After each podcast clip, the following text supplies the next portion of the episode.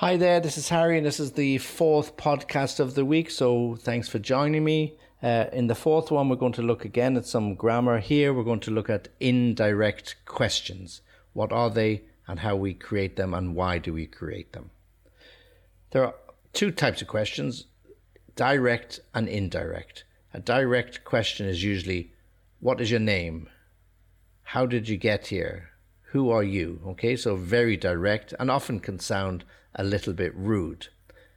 If we don't want to sound rude and we want to give somebody a good feeling or indeed we want to come across well, then we change those direct questions into indirect questions. And to do it is quite simple. We just add some words or phrases at the beginning, which takes the stress away from the who, what, where, when, and turns them into indirect questions. So you sound more polite and people are more likely to answer your questions. So, particularly if you're a foreigner to English shores and you want to find some place, hotel, bank, airport, whatever it is, try and make your questions indirect. You're more likely to get a response and more likely to get a positive response.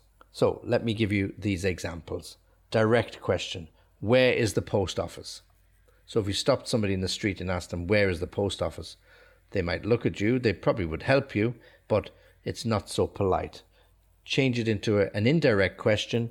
Could you tell me where the post office is? Much, much more polite, much more likely to get you a positive response. And be very careful here when you see the direct question, where is the post office? Note where the word is, where is, okay? But when we use the indirect question, is goes to the very end of the sentence. Could you tell me where the post office is? Question mark. So that's a really critical part of these indirect questions.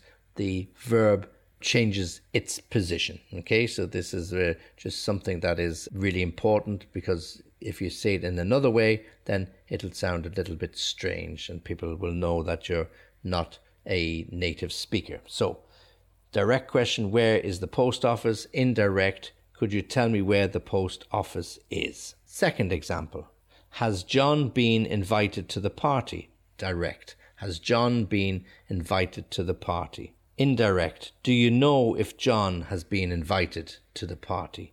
Indirect more likely to get you a nice response. And again, here, look at where the, the verb is has John, at the very beginning of the sentence, has John been invited to the party? And in the indirect question, do you know if John has been invited? Its position changes. Do you know if John has been invited? Okay? And then the third example how does this work? So you're looking at some piece of machinery or mobile phone or some bit of technology, and you just ask somebody, How does this work? Sounds very rude.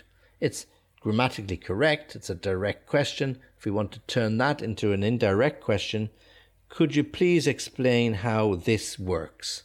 Could you please explain how this works?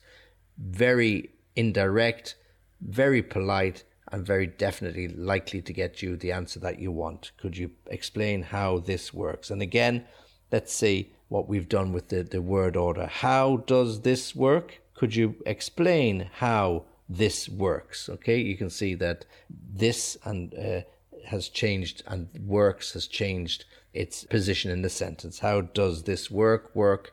This work at the end of the sentence. Could you explain how this works, please? It's not at the end of the sentence. It's, uh, it's changed its position. Okay, so really important when we use, uh, we want to ask questions that we try and avoid direct questions where possible, with it when they are just who, what, when, how, because they can come across as a little bit impolite. Even though you may not intend it that way, that's often how they sound. Just by adding some nice phrases, would you mind? Could you please? Could I ask you? Is it possible? Do you know? Then all of those expressions change the sentence immediately into an indirect question. Okay, so that's our podcast for this week. Thanks again for listening. I hope you enjoyed them. And as always, if you want to get me, you can get me on www.englishlessonviaskype.com. Very happy to answer your questions. And if you have any comments to make, I'll always read them and get back to you. And as always, when you get onto the web page, you can see the link to the Easy Peasy Club. If you have any friends or colleagues that you think might benefit from it, let them know. Okay, join me again soon. Thanks for listening.